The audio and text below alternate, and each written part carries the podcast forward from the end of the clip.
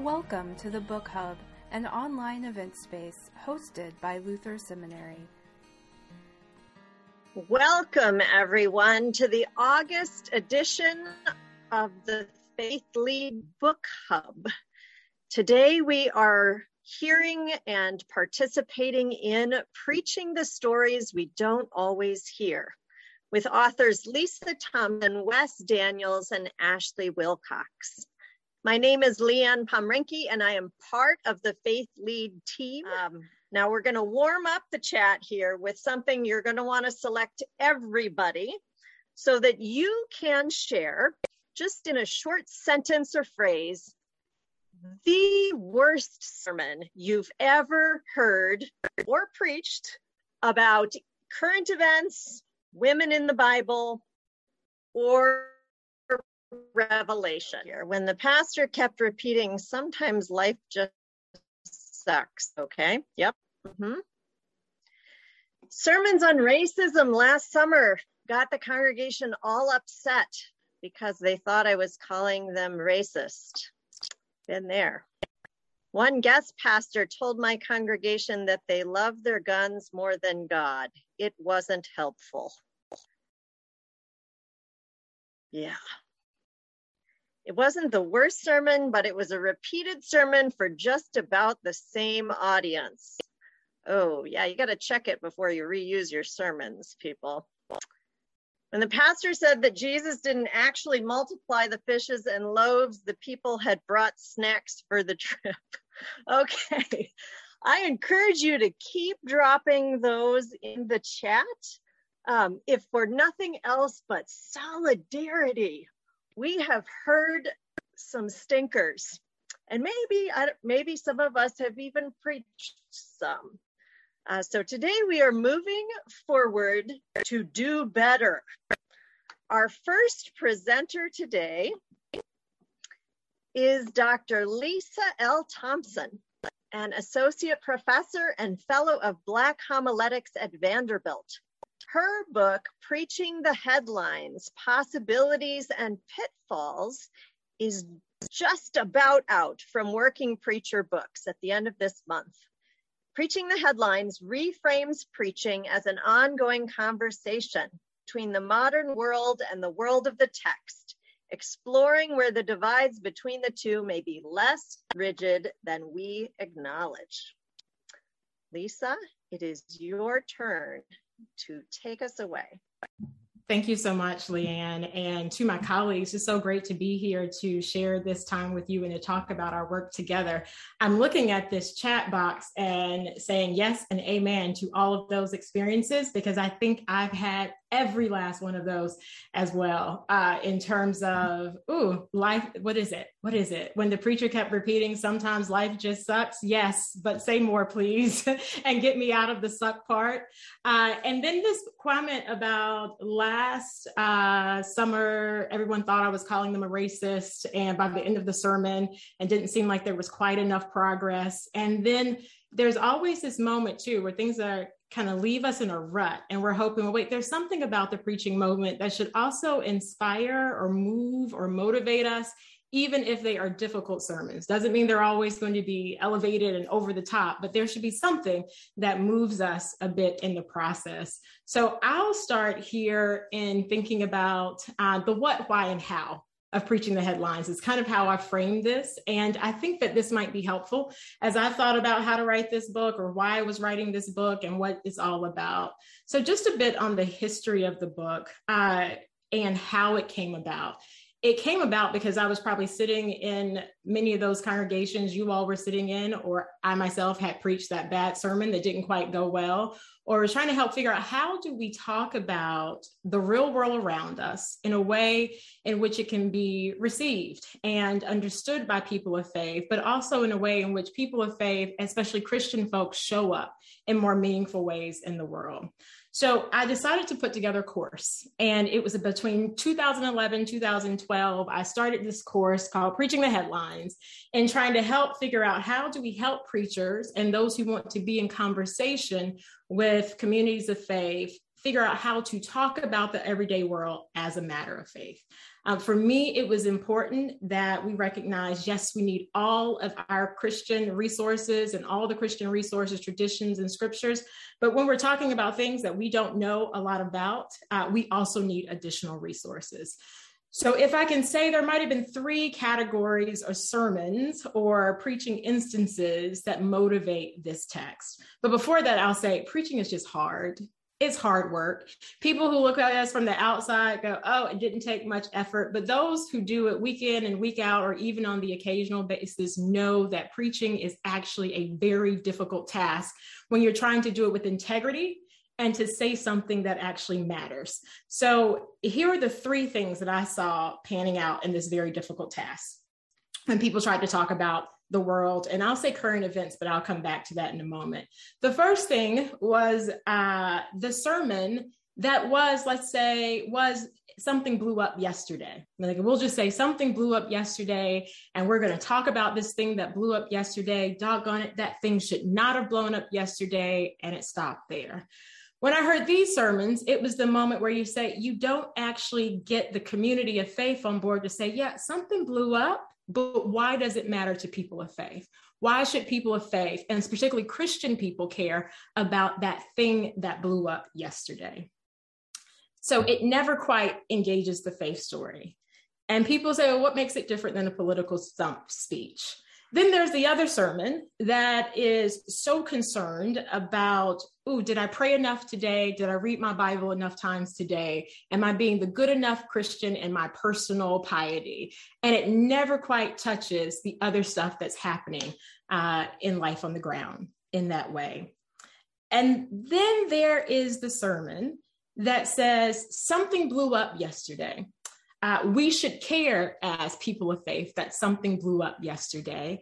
Uh, and this is why we should care but then it never touched the people who were impacted by what was actually blown up, right? Who was hurt, who was wounded to care for their soul. So, preaching the headlines and preaching the headlines, I'm trying to bridge a couple gaps here. How do we attend to the totality of life on the ground uh, and not just in news cycles as they go round and around, but to think about an ongoing disposition or outlook on life and the life of faith?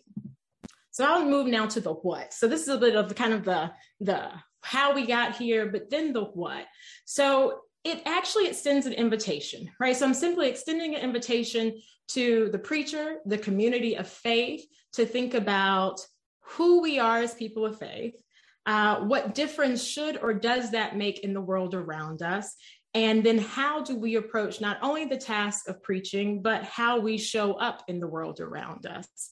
Uh, this means, for instance, that preaching is not just about prophetic care or prophetic preaching or pastoral preaching. There are no such divides.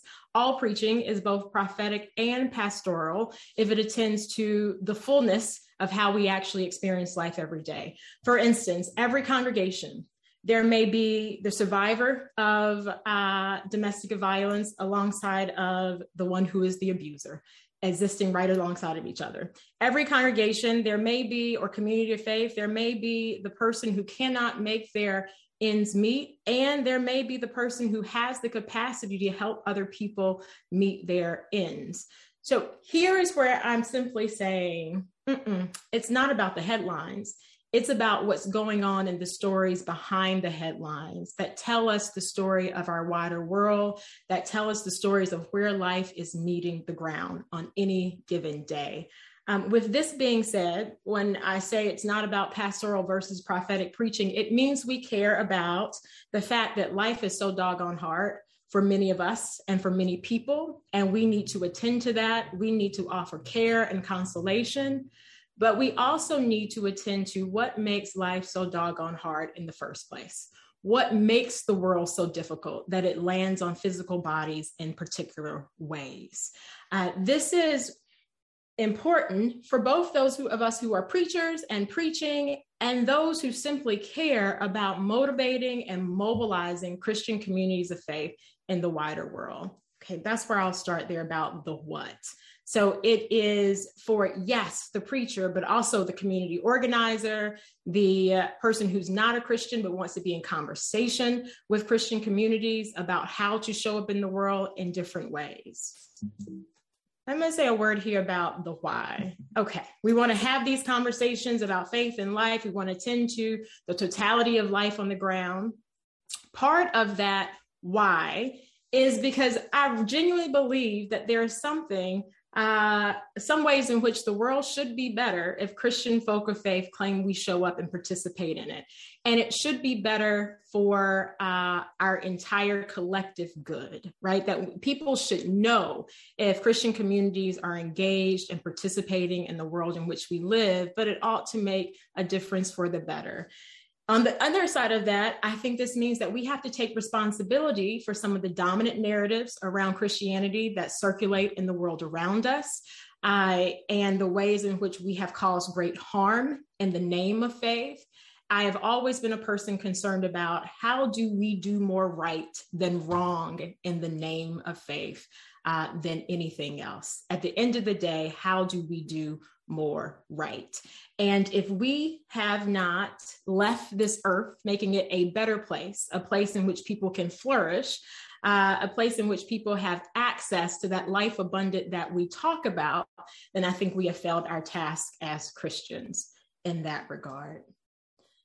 Let me say a word now about this uh, how. This is not the book that is going to give us tricks and tips on how to preach the headlines or how to create a cookie cutter sermon. Because this is a book, in this book, I'm trying to help us discern our way to responses on an ongoing basis instead of answers. So, this is the first thing I'll say. It requires us to ask more open questions and better questions of both the biblical text and the world around us. It requires us to presume that we know less, that we do not have tidy answers, but we are actually entering a process of communal discernment with each other, right? That means the preacher does not have to have all the answers because the preacher doesn't and can't have all the answers, nor does any one person. But a conversation is about starting a conversation together as a community right? So this is about discernment. This is about leaning into the uncomfortable spots. And this is about taking on the text or scripture, the Christian faith tradition, and the world in constant conversation with one another. Uh, I often say this that preaching the headlines isn't about preaching the headlines at all, it's about preaching life, right? So, this is also means that I'm here in this book. I'm trying to help people discern the story of life that's behind the te- headlines and discern the story of life that's behind scripture. And how do we put those things in conversation with one another uh, in more faithful ways? That means we understand that humanity has been consistent since the beginning of time. There are some things that we just love power, uh, to be the center of attention. And there are some themes that come up all the time in kind of that history. Lo and behold, those same things are a part of our biblical texts and stories. This is a story about people trying to figure out how to do life with God, how to do life with one another. What if we took that seriously and said, what might we learn from these scriptures in conversation with the world that does not require scripture to be a prescriptive thing that says the way life should be or the way we should live? And sometimes it says what we should not do, uh, things that have gone wrong. And this helps open up a different possibility. To do this, I offer kind of, I say that we have to figure out some theological or faith language that gives us handles for entering these very difficult conversations. Okay. Uh, and in finding that faith language, we also have to admit the ways in which our faith language has not been the most helpful. What does this look like practically? There's a chapter in the book that I've called the fleshy parts of life. This is where I seek to talk about all the things that circulate or surround our bodies and how we show up in the world and how people interpret the value of our lives based on how they interpret our bodies. These are those classic isms we often talk about racism, classism, queerphobia, uh, ableism, all those things that are based on how we show up in the world and then how people say, uh, how much worth or value we have because of the way we show up in the world. If I were to have kind of a the theological kind of handle or the faith handle I offer for this chapter and these things is the fleshy parts, right? But it's also saying these are things around incarnation. Here's how I think that we might have gotten it a little wrong in history uh, in the Christian faith tradition as we overemphasize this idea of body and soul, that it's about the heavenly over yonder instead of the now and now, that we have allowed ourselves to minimalize or minimize the significance of what it means to live and breathe in this world and actually try to live and not die. So, a handle that I offer to say, what happens if we recover the theme of incarnation? Seriously, recover that theme, uh, and to say, how, what does it mean when the Holy One came, chose flesh to live among us, dwell among us, and attend to what it means to live in a body, not as a passing thing, but as a real and tangible concern uh, for us in our lives every single day, right? So, this is the ministry of Jesus. This is the story of Jesus that the body is significant. Jesus came uh, and came that we might have life and life more abundantly. And life is not a myth, right? Life is very tangible. The ability to live is very tangible. Uh, one of the things I'll say here at this moment as i understand i think my time is coming up a little bit but as as i think about this it's important to say if we begin with this idea of incarnation flesh matters bodies matter lives matter without equivocation it means that we do different things with the scripture in front of us. It means that we interpret the world around us differently. If i really believe that life matters and life more abundant is the literal promise to every being. That means I fight, I show up, I speak on behalf of that thing, even when it feels like it's in tension with the tradition that I have known, right? Or that we have known and accepted.